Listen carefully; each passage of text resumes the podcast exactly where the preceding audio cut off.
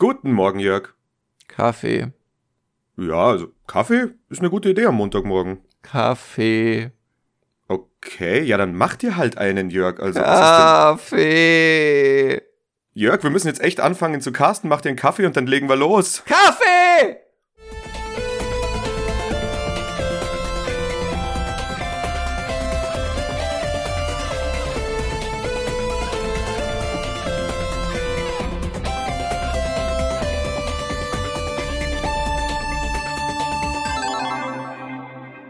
Einen wunderschönen Morgen, Dennis. Ich hoffe, ich habe dir das Ohrtrommelfell nicht äh, platzen lassen. Ach du, keine Sorge, wenn ich mit dir cast, dann habe ich meistens eh den Ton so auf 2% runtergeregelt. Das also, da sagen auch kannst du meine. Familienmitglieder, die im Urlaub mitkriegen mussten, wie ich diverse Calls mache. Sie meinten, du musst nicht nach Japan rüberrufen, es geht auch fernmündlich. Langsam schwelt in mir der Anfangsverdacht, dass ich vielleicht laut spreche. Auch manchmal vielleicht. Also Hm. es kommt immer so ein bisschen auf die Tagesform an und halt wie viel, womit wir bei dem Thema wären, wie viel Kaffee du hattest. Oh, hör mir auf. Also, heute Morgen, also wir, wir waren in Urlaub in Italien. Und ähm, ich hatte meine Bialetti äh, Mokka Sechstassen Express, ja, Maschine kann man es nicht nennen, Kanne mitgenommen, die rein durch Erhitzung und Aufbrühen von dem unten befindlichen Wasser, dieses Wasser durch so einen festen Aluminium, ja, Trichter, Filter durch das Kaffeepulver quasi in die Ausschenkregion Kammer, nach oben ja. presst. Ein wirklich genial einfaches System, das auch einen gut schmeckenden Kaffee produziert. Und ich nehme die auch in Urlaube mit, weil man kann sich auch in Italien nicht drauf verlassen, dass da überall eine Bialetti steht. Jetzt dieses Mal stand da dasselbe in grün, äh, besser gesagt in rot und noch eine kleine, aber ich habe trotzdem meinen Kaffee mit meiner silbernen Bialetti gemacht. Und äh, jetzt heute Morgen suche ich danach und frage meine Frau, du, die haben wir aber nicht liegen lassen. Warum? Ich wusste gar nicht, dass du deine mit hast. Und ich meine, ich habe, ich habe wochenlang von vor der Reise thematisiert, dass ich meine Bialetti wieder mitnehme, wie wir die sicher nach Italien bringen und wieder zurück. Und äh, ich habe mir jeden Morgen damit und nicht mit der komischen roten, die es dort gab, den Kaffee gemacht. Und jetzt wird mir gesagt, die Bialetti ist in Italien verblieben, weil es war nicht meine Aufgabe, die Küche einzuräumen. Wir hatten ganz andere Probleme, weil wir irgendwie dachten, was, um 10 Uhr Übergabe? Oh nee, wir sind in Italien, die kommen nicht vor elf. Ach, nee, nee, Fünf nee, vor da sind sie zehn auf einmal standen pünktlich. sie schon da. Ja, die ja, ja, ja. Putzleute waren aber ganz nett und haben uns gewähren lassen, aber wir waren wirklich so ein bisschen im Panikmodus. Ich kann das alles verstehen, aber auf jeden Fall hatte ich heute Morgen keine Bialetti Kaffeemaschine. Dann habe ich mir mit der Spielzeug Bialetti ein Tassen Kaffeemaschine in rosa meiner Tochter habe ich mir wohl oder übel eine Viertelstasse gemacht und ähm, die im Kühlbehälter mitgebrachte italienische Milch. Ich habe gerochen, roch eigentlich noch okay, hab reingekippt. Naja, die Flockenbildung, okay. die zu erwarten Ah, gewesen ist. Ja. Scheibenkleister. Ich meine, wir sind über Verona zurückgefahren. Wir waren noch äh, da in der Oper. Das war übrigens super. Also, dass die es zwei Tage trotz immer wieder im Kühlschrank und im Kühlbehälter nicht durchhält, hätte ich mir denken können. naja, ich kipp den Schnodder weg und auch die Milch dazu natürlich. Ähm, und habe keine Lust mir erneut ein, also weil da musst du ja die Bialetti erstmal kalt werden lassen oder kaltes Wasser drüber laufen lassen, das kannst du ja nicht anfassen. Habe ich gedacht, okay, ich erniedrige mich, ich mache äh, uns, also ich mache mir Pulverkaffee, also äh, Instant-Kaffee. ja, ja, ja, ja. Pui, pui, pui, pui. Ja, also so weit war ich schon heute Morgen. Gehe in den Keller runter, will mir eine Milch holen, eine neue. Wir haben keine Milch mehr. Und so begann mein Tag mit schmacklosen, äh, Fil äh, nicht Filterkaffee, Instant-Kaffee ohne Milch. Ja, viel schrecklicher kann es nicht mehr werden. Nee, das klingt sehr, sehr, sehr unangenehm. Also da bin ich dann doch froh um den Vollautomaten, den wir hier stehen haben. Der mag jetzt nicht den besten Kaffee der Welt rauslassen, aber der ist sehr zuverlässig. Mhm. Also da drückst du auf den Knopf und das funktioniert. Und man muss sagen, das Gerät ist auch wirklich steinalt mittlerweile. Also für so einen Vollautomaten, was ich da bei Bekannten teilweise mitkriege, dass die irgendwie nach fünf Jahren die Hufe Ich hochreißen. will meine Bialetti wieder haben. Ich habe jetzt eine neue Mhm. bestellt, die kostet auch nicht viel, sind 25 Euro, aber ich, ich bin, ich hänge an Dingen. Ich, ich möchte diese Bialetti wieder haben. Und ich hatte erst vor ein paar Monaten diesen, diesen, diesen, äh, ja, Filter, diesen Metall- oder Aluminiumfilter ausgetauscht, weil der ah. zugesaut war und nicht mehr rettbar war. Die rosten dann auch irgendwann. Ah, ich, ich, ich mag nicht noch mal sieben Stunden zurückfahren, deswegen. Außerdem ja. wundern sich vielleicht dann die Nachmieter, wer da auf einmal bei ihnen in der Küche rumrumort. Mhm. Oder am Fenster kratzt und Bialetti schreit. Kratzt. Ja, das mag auch sein. Ach ja. Aber meine Frau hat mich dann wie folgt beruhigt. Du mach nix. Äh, ich habe auch das Brotmesser nicht gefunden. Das heißt, deine Bialetti ist zumindest nicht alleine. Oh je, also ich habe sogar einen halben Hausstand in Italien gelassen. Also Ja, genau, die Tücken des Selbstversorgerurlaubs. Habt ihr geschaut, ob der Nachwuchs wirklich vollständig ist? Ja, ja. Oh, okay. der eine Nachwuchs hat uns halb zurückgefahren. Die, die, ah. Ja, ja. Und das war gut, weil ich, ich, ich war total müde, weil wir waren, wie gesagt, Samstagnacht waren wir in der Oper da, in der, in der alten äh, Arena von äh, Verona, mhm. so ein altes ja. Amphitheater. Total geile Atmosphäre. Werde ich vielleicht auch ein paar Fotos in die Fotos des Monats reinschmuggeln. Und das geht halt schon mal bis halb eins, bis wir dann zu Hause waren und so weiter. Also ich hatte nicht so wahnsinnig viel geschlafen. Und dann sind wir halt gestern zurückgefahren, ganz entspannt eigentlich, so mittags losgefahren. Aber da war ich doch sehr froh, als meine Tochter dann nach dem Brenner übernommen hat für die letzten zwei Stunden. Ja, das hat einen gewissen Luxusfaktor, wenn man sich Luxus, abwechseln ja. kann. Ja. ja, ja, definitiv. Also wir haben das letztes Jahr ja auch so gemacht, wo wir in Italien waren. Da waren es halt meine Mama, meine Frau, du mein Bruder eine volljährige Tochter? Wow. Nein, eine volljährige Mutter. ja, das ist ja schon mal gut. nee, und das war schon auch sehr angenehm. Wobei wir ja, wir hatten uns da ähm, von den Eltern meiner Frau hatten wir uns so einen fetten ah, was war ich glaube ein Touareg ist es, also so ein mhm. riesiger abstruser VW SUV mit irgendwie Automatik, Tempomat, Spurhalteassistent, mhm. also gerade dass du das Lenkrad noch, ja, selbst das musst du ja nicht mal mehr wirklich halten wegen dem Spurhalteassistent. Und das ist vor allem, wenn man dann so durch die Toskana eiert oder auch den Brenner lang, äh, ist es halt sehr angenehm, mhm. weil der halt Automatik hat. Mhm. Und du hast halt nicht diese ganze Zeit, dass du hin und her schalten musst. Das ist ein gewisser Komfort, ja. Ja, das habe ich mir auch gedacht. Äh, aber ähm, naja, ich A, A schalte ich gerne, B macht es halt auch einfach einen Preisunterschied aus von etwa 2000 Euro bei gleichem Motor. Also ja, ja, ja. Bleibe, solange es geht, noch bei Schaltgetriebe. Du, wie gesagt, wir konnten uns den leihen. Also das alles andere wäre bei uns auch dann, sonst wären wir halt mit dem eigenen Auto gefahren und ja. hätten geschalten. Also, ja, ja. Nee. Und nee, du nee, kriegst in der Toskana echt Angst mit so einem Panzer, muss man sagen, weil die Straßen, die sind, die sind ja relativ äh, eng. Selbst ja. für einen Smart schon teilweise sehr eng. ja, dann, dann noch ein äh, Pro-Tipp von mir: äh, Mach nie in Irland Urlaub. Äh, okay, ich versuch's mir zu merken. Ja. naja, aber das als kleine Vorgeschichte, warum ich Kaffee rief. Aber gerade geht's. Ich meine, meine Augen tränen, ich habe pochende Kopfschmerzen wegen Kaffeeentzugs irgendwie ist die Konzentration beim Instant-Kaffee dann doch schlechter als bei dem, was ich mir da immer morgens mache. Einfach Aber es geht, ich beklag mich nicht. und bedanke mich stattdessen bei Hagen und dir äh, für die schöne Website. Ähm, Verwaltung klingt fast schon negativ. Nein, Weiterführung während meiner Abwesenheit. Und jetzt bin ich wieder voller Saft und Kraft da. Und wir haben ja auch gleich einiges vor diese Woche.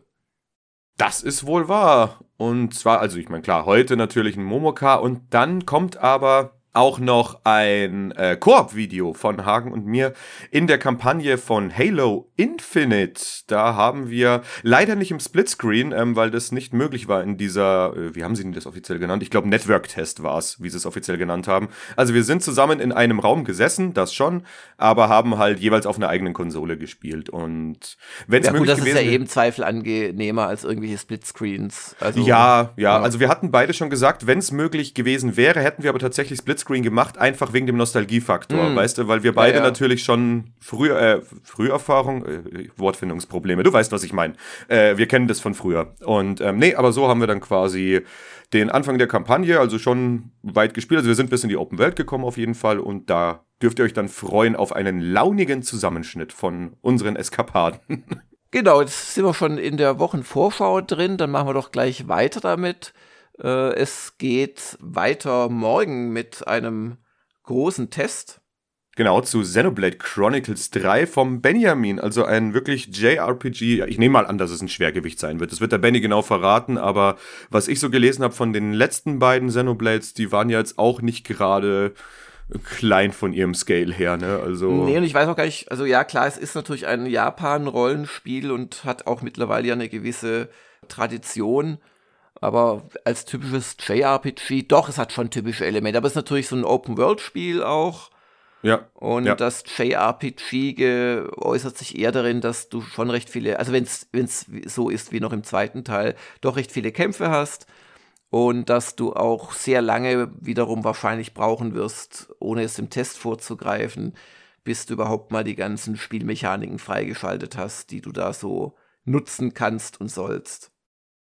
Ja, ja, also das Kampfsystem ist, glaube ich, im Vergleich zu, ich sag mal, klassischen, ist es schon actionreicher, wie du jetzt sagst, wenn sie es machen, wie eben in den Vorgängern. Aber das ist nicht alles morgen, denn es kommt auch der, glaube ich, schon für letzte Woche angekündigte Report Remakes, die größten Fehler von dir.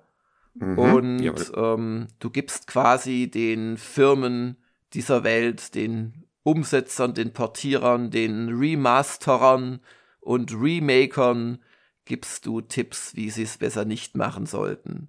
Genau, also habe mir so ein bisschen Gedanken gemacht und so äh, quasi meine grauen Zellen angestrengt und mir gedacht, so was macht eigentlich ein schlechtes Remake aus? Ähm, und ja, also an die Entwickler da draußen, sobald er erschienen ist, nehmt ihn euch zu Herzen, dann gibt's keine auf den Deckel von uns. Genau, mhm. drei Tage später sind auf einmal alle Remakes super. Das wäre doch was, überleg dir das mal. Und dann stehen wir immer in den Credits drinnen. Vielen Dank an Dennis Hiller für seinen Report. Das wäre mhm. schön. Man wird ja noch träumen dürfen. ja, geträumt hat auch Michael Hengst in seiner neuen Kolumne, die am Mittwoch kommt, nicht wahr? Ja, das ähm, dreht sich dieses Mal darum, dass, äh, wenn ich es richtig verstehe, Spielestudios für Geld alles machen.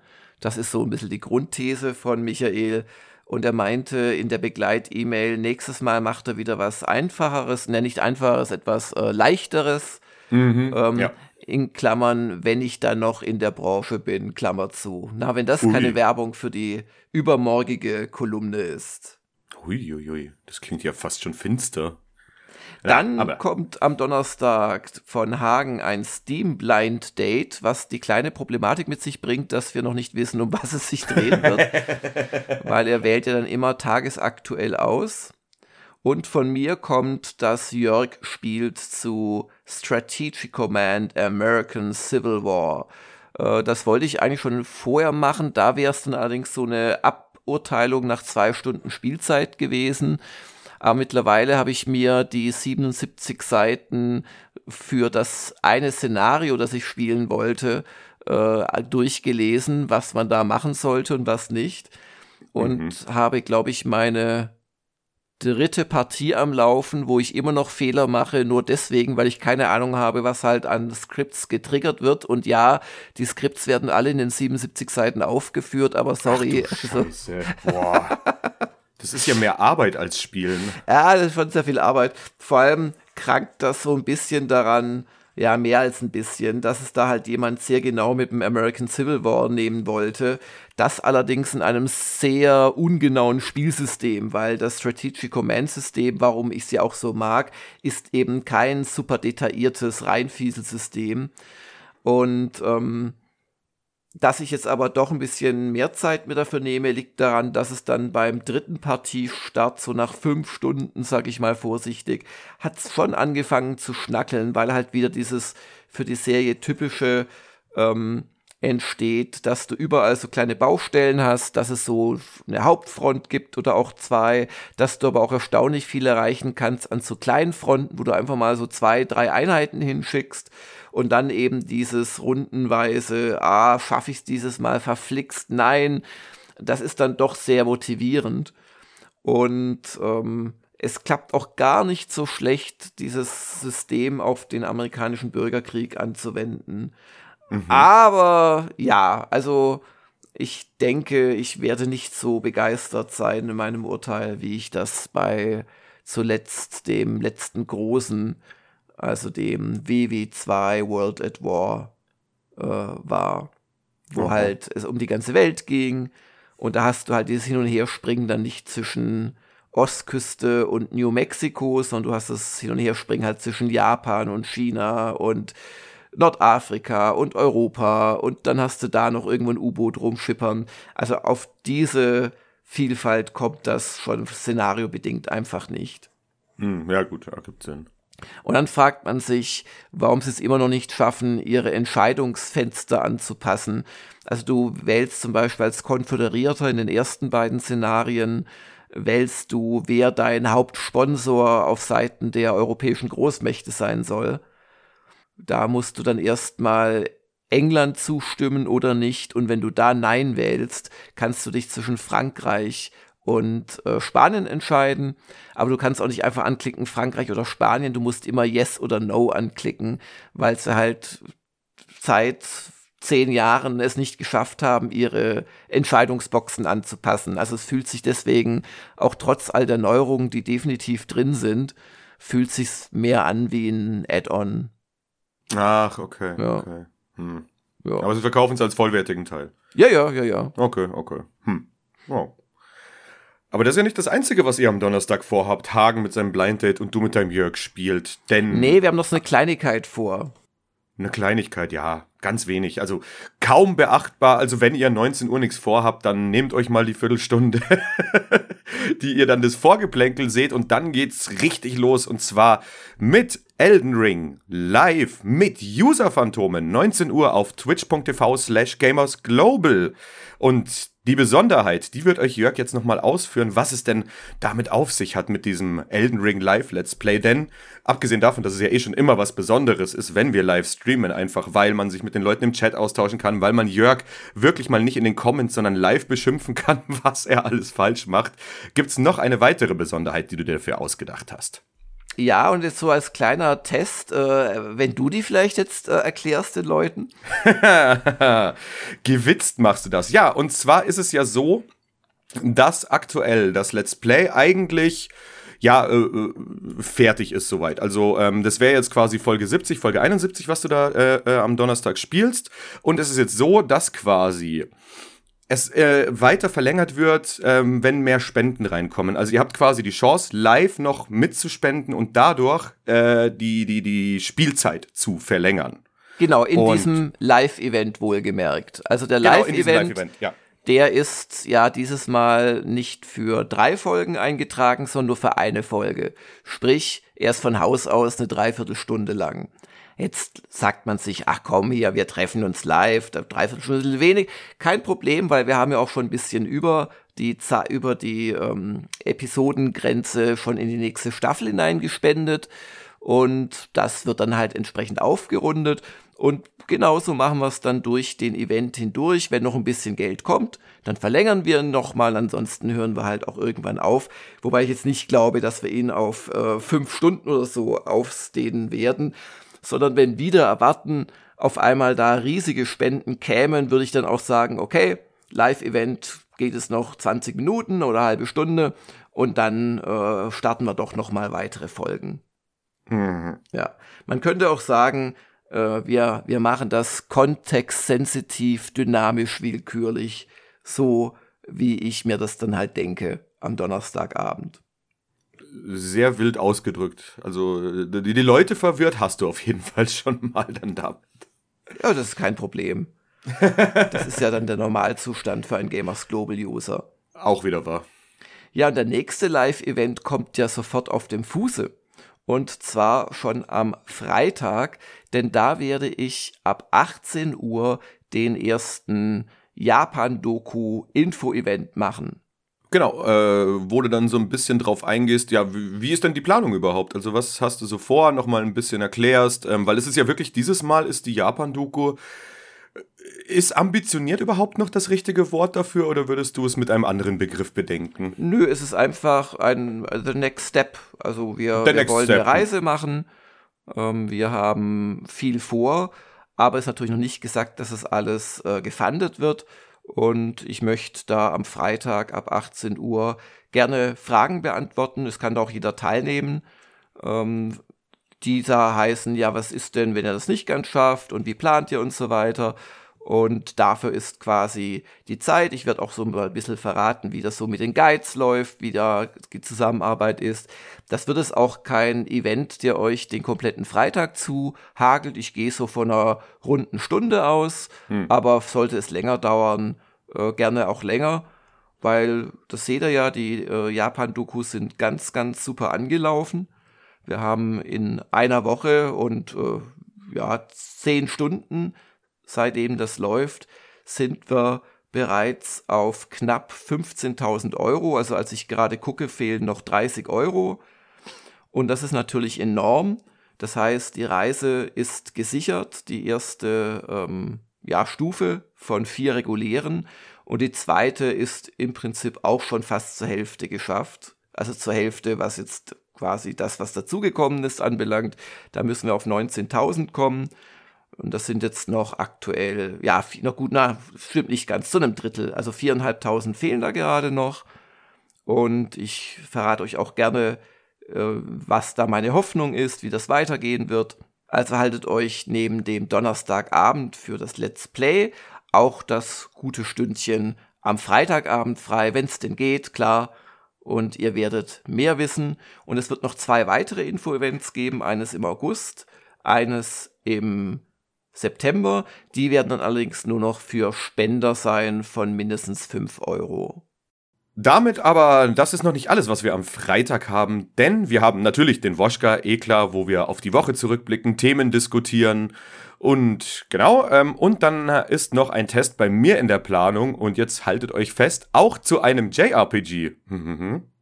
Glaubt man kaum, ne? Hat aber einen guten Grund und zwar geht es um Digimon Survive, also eben, ja, ein japanisches Rollenspiel auf Basis der Digimon-Lizenz, die äh, ich ehrlich gesagt gar nicht mehr im Kopf hatte, dass die noch so groß ist, aber ich habe da sehr, sehr wohlige Kindheitserinnerungen dran, weil, ja, ich meine, also in meiner, ja, nicht Jugendkindheit, da war Digimon ein extrem großes Thema und ich habe es natürlich geschaut und den Titelsong auf CD gehabt und habe ihn lautstark mitgesungen und bin dementsprechend eigentlich, also freue mich darauf, so ein bisschen äh, so einen Nostalgietrip zu unternehmen und hoffentlich ist das Spiel dahinter auch gut und ob dem so ist, das werdet ihr dann am Freitag erfahren.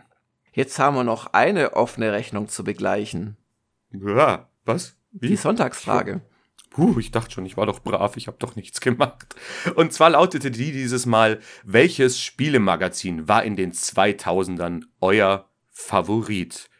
Ja, ich glaube, dich fragen braucht man jetzt wahrscheinlich nicht großartig, oder Jörg? Ja, ich bin hier quasi in der Mehrheitsmeinung, was es auch nicht so erstaunlich ist, um damit gleich eine entsprechende Userfrage von Bruder Samedi zu beantworten.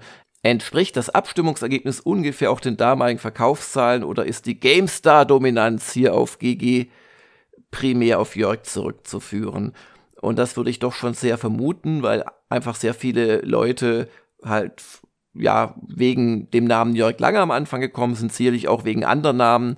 Damals haben ja auch Autoren wie Mick Schnelle und auch Heinrich Lehnhardt noch viel mehr gemacht als heute bei Gamers Global. Und ähm, das war natürlich dann vor allem für die GameStar-Crowd ansprechend. Und darum ist das Ergebnis hier mit Vorsicht zu genießen. Also 53 Prozent haben die Frage mit GameStar beantwortet, wer in den 2000ern ihr Spielemagazin-Favorit gewesen sei, gefolgt von PC Games mit 8 Prozent und PC Powerplay mit 7 Prozent und Maniac mit 6%. Prozent und der Rest verteilt sich dann, beziehungsweise 8% entfallen auch noch auf, damals habe ich selten bis nie Spielemagazine gelesen. Hm. Ja, und da muss ich jetzt den Hagen schon rügen, weil er hat die PC Action vergessen, warum auch immer. Und ich weiß ja eigentlich, dass er da äh, dem Heftchen auch sehr zugeneigt war. Hm, das schreiben und, auch einige in den Kommentaren. Hm. Ähm, dass genau. PC Action genau ihre Art von Humor gewesen sei. Ja, also ich meine, ich war da halt gerade voll in der Pubertät, sprich, also PC Action war für mich natürlich der heilige Gral der Spielemagazine. Vielleicht jetzt nicht wegen der, also ich meine, äh, also ich will jetzt hier gar nicht um Himmels Willen die Fachkompetenz irgendwie unter den Scheffel stellen, aber ich habe die natürlich in erster Linie gelesen, weil, Busenwitz. Das hat mich halt damals. Äh, ja, und ja, umgekehrt äh, schreiben auch einige in Kommentaren, ja, die GameStar war ihnen zu zu steif und dieses Gesieze. Und lustigerweise, dieses Gesieze geht mir, wenn ich heute, ich lese ja einmal im Monat wieder GameStar wegen allein schon der Zeitreise, geht mir mhm. heute auch irgendwie auf den Keks, ich weiß es nicht. Äh, aber Gott, damals haben wir das halt gemacht. Ist eher erstaunlich, wenn man die Comments liest, würde man nicht erwarten, dass 53% als Favorit GameStar angeben, aber das ist halt das alte Lied. Wenn ich eine abweichende Meinung habe, bin ich eher versucht, sie zu begründen ja, ähm, ja. Und wenn ja, du dann nur die stimmt. Comments liest, dann kriegt man nicht immer den Eindruck der Mehrheitsmeinung. Das fällt mir aber nicht nur in diesem Punkt auf. genau. Ja, äh, dann zu den restlichen User-Fragen. Der Kritzo, der hätte auch gerne Monitor-Testmuster äh, zu sich geschickt, glaube ich. Das kann ich sehr gut verstehen, denn seine Frage lautet, wie kommt ihr eigentlich zu Testmustern von Spielen und Hardware? Gerade bei neuen Publishern Entwicklern müsst ihr die anstupsen oder denken die an euch? Also tatsächlich kommen da meistens Anfragen, weil wir haben ja gar keine aktiven, ja, Hardware-Testambitionen. Wobei, also ich habe mal über Weihnachten hatte ich so einen Monitortest gemacht von so einem ähm, HDR10 Monitor oder HDR 800 oder 1000, ich weiß es gar nicht mehr. Äh, und da habe ich aktiv angefragt, tatsächlich auf eine Pressemitteilung hin einfach. Aber oft werden wir da gefragt und wenn es dann halbwegs passt, dann sagen wir da gerne ja. Es gibt aber auch Fälle, kürzlich, äh, das, das hattet ihr, glaube ich, mitbekommen, weil ich immer die Redaktion in CC gelassen habe, war so eine Anfrage von einem Gaming-Chair mit Massage- äh, Funktionhersteller aus Singapur.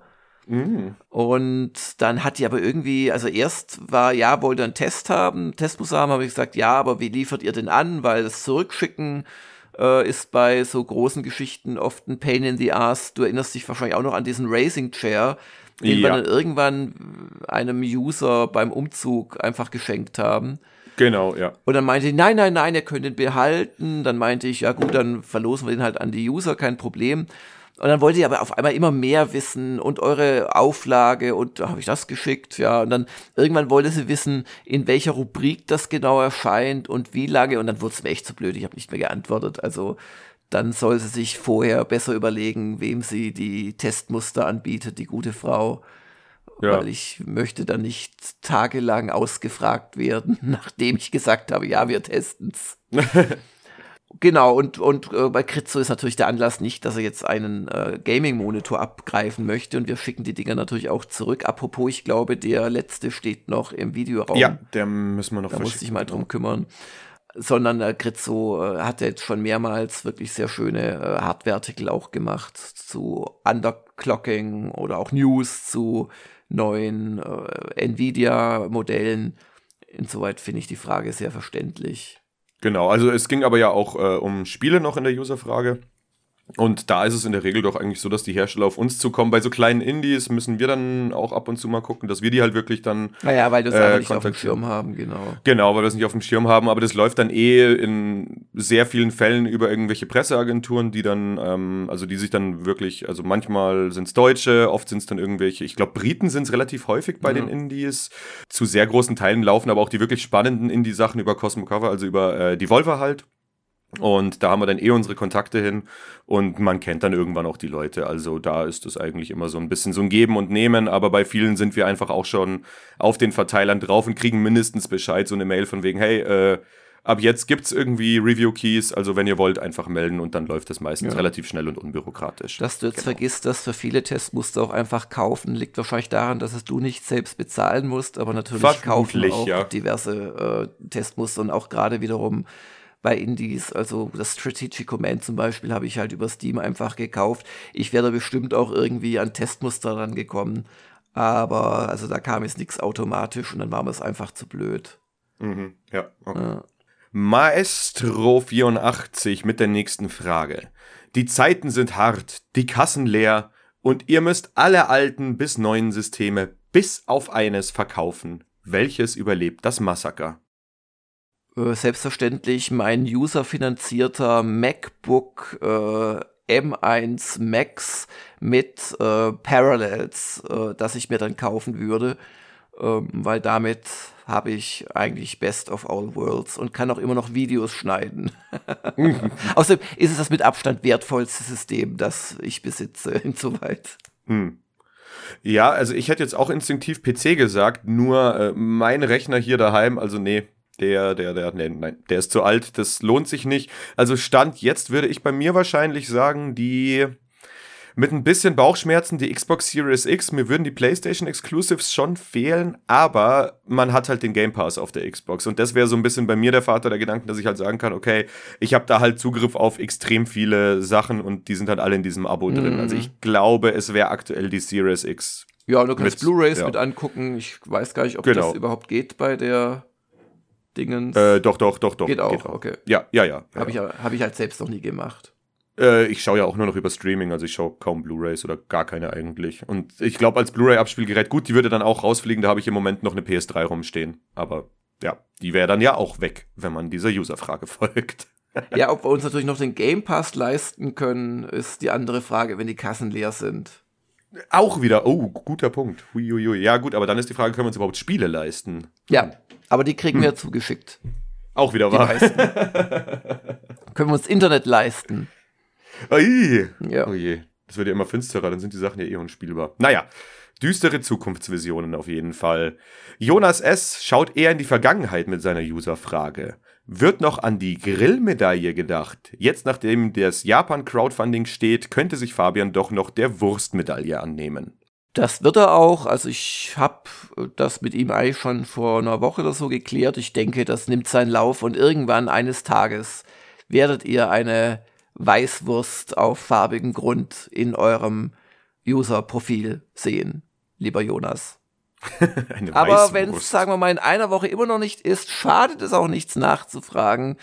Das empfiehlt sich manchmal bei diesen Aber Dingen. wer grillt denn Weißwürste? Ja, die Wurst ist halt weiß. Ach so, okay. Ich dachte Hast schon, noch nie die Grillmedaille gesehen. Doch, habe ich schon, aber also Weißwurst, huiuiui. Man muss ja hier schon, weißt du, in Bayern musst du aufpassen, Jörg ich weiß, du bist schon ein paar Jahre hier, aber die Bayern und ihre Weißwürste, das ist ein empfindliches Thema. Mhm. die Bayern sind halt auch einfach empfindlich. Das mag sein, ja. Was Weißwürste und Bier angeht, ja. mindestens. Mal. Trotzdem ist es lustig, um einfach mal das Thema komplett zu wechseln, wie groß der Hass auf Bayern ist im Rest Deutschland. Jetzt gerade wieder mit der, mit der Energiekrise. Und dann hat Söder dem Spiegel ein Interview gegeben, wo er halt wie immer, ich meine, es ist Söder, ja. für nichts verantwortlich war, aber schon auch nicht schlecht argumentiert hat und dann der Hass und die Hebe in den Kommentaren. Oh Gott, oh Gott, oh Gott, oh Gott. Ja, ja. aber ich glaube, das ist zu einem gewissen Tag, wie, wie du sagst, weil es halt einfach allein schon Söder ist. Der könnte da sonst was erzählen. Ja, nee, das geht schon tiefer. Ich, ich, äh, ich äh, prognostiziere, nein, ich, äh, ich erkenne da einen ganz klaren Bayern-Hass. ja, ja. Und der wiederum speist sich, glaube ich, aus einem Minderwertigkeitsgefühl der vieler anderer Bundesländer. und ich bin jetzt wirklich seit mehr Jahren in Bayern heimisch, als ich in äh, Baden-Württemberg gelebt habe. Auch äh, also von meinem Arbeits äh, äh, ja, Beginn an im Prinzip. Und das sind 28 Jahre, kann man sich ja ausrechnen. Mhm. Ich bin nie wirklich einheimisch geworden. Also ich, ich, ich rede diese seltsame, etwas simpel klingende Sprache nicht. ich ich äh, fühle mich aber heimisch. Also ich bin sehr gerne hier. Und ähm, das wird irgendwie, glaube ich, von Leuten, die Bayern halt einfach nur als so ein Feindbild so ein bisschen kennen oder vom Durchfahren nach Österreich und Italien wird, glaube ich, das nicht so ganz erkannt, dass Bayern eigentlich schon sehr viel richtig macht und es hier sehr lebenswert sein kann, trotz der hohen Preise. Und ja, ich finde es immer so. Ich, ich, ich bin jetzt nicht ganz neutral, aber wie gesagt, ich bin ja nun wirklich kein Bayer. Ich finde das immer so ein bisschen lustig, wie dann diese mhm. ganzen Vorurteile und Stänkereien ja. kommen. Naja, ja. aber es liegt, glaube ich, auch an, an den CSU-Politikern zu einem ganz großen Teil. Das mag sehr wo ich sein, jedem ja. sofort zustimme, wenn er mit denen nicht so viel anfangen kann. Ja, bin ich vollkommen bei dir und bei allen Kritikern daran. Dann haben wir noch äh, eine ebenfalls sich mit kulinarischem beschäftigende Frage. Von Sartorien. Ich habe gelesen, bei der korrekten Zubereitung von nicht gezüchteten Kugelfisch sind dennoch geringe, gerade noch vertretbare Dosen von dem Nervengift enthalten. Das soll zu leichtem Taubheitsgefühl und auch Euphorie führen. Hat Jörg da keine Bedenken oder findet das sogar spannend? Also, ich habe das große Vertrauen in die ähm, japanischen äh, ja, Köche und Etablissements, dass die da schon nichts machen, was irgendwie gefährlich werden könnte. Also die unterliegen sehr strengen Auflagen generell und beim Kugelfisch ganz besonders. Aber ich muss euch ehrlicherweise sagen, ich wusste vor den Kommentaren in den Japan-Dokus noch nicht mal, dass es da entgifteten Kugelfisch und echten gibt. Und ja, also wenn, hoffe ich schon, dass wir den echten haben, der dazu bereitet wird. Wobei es ein kleines Beispiel für die Schwierigkeiten, die wir da zu meistern haben. Also wir, wir kriegen problemlos eine Zusage von äh, einem Kugelfischrestaurant, dort filmen zu dürfen, wie ich es esse. Aber äh, das sieht als Gericht nicht spannend aus. Das kriegst du in einem Topf serviert in der Regel. Und ah, okay. zwar ist der Kugelfisch an sich eigentlich nur etwas, ja, eine Art Weißfisch. Also der ist geschmacklich nicht sonderlich interessant so sagt man, weil ich habe das noch nie gegessen. Und ähm, das Spannende wird sein, schaffe ich es vor Ort, den Inhaber des Restaurants zu überreden, dass der uns auch in die Küche lässt, weil das eigentlich spannend ist natürlich die Zubereitung. Ja, das stimmt. Ja. Wenn er sich dabei auf die Finger schauen lässt, ne? Ja. Jo. Und das waren dann die User-Fragen für heute und damit dann ja auch der Momoka für heute. Oder hast du noch was, Jörg? Willst ja, was loswerden? Das, das, das wäre dir recht, gell, dass du immer weiter dich vorm eigentlichen Arbeiten drücken kannst und hier einfach mit mir plauschen.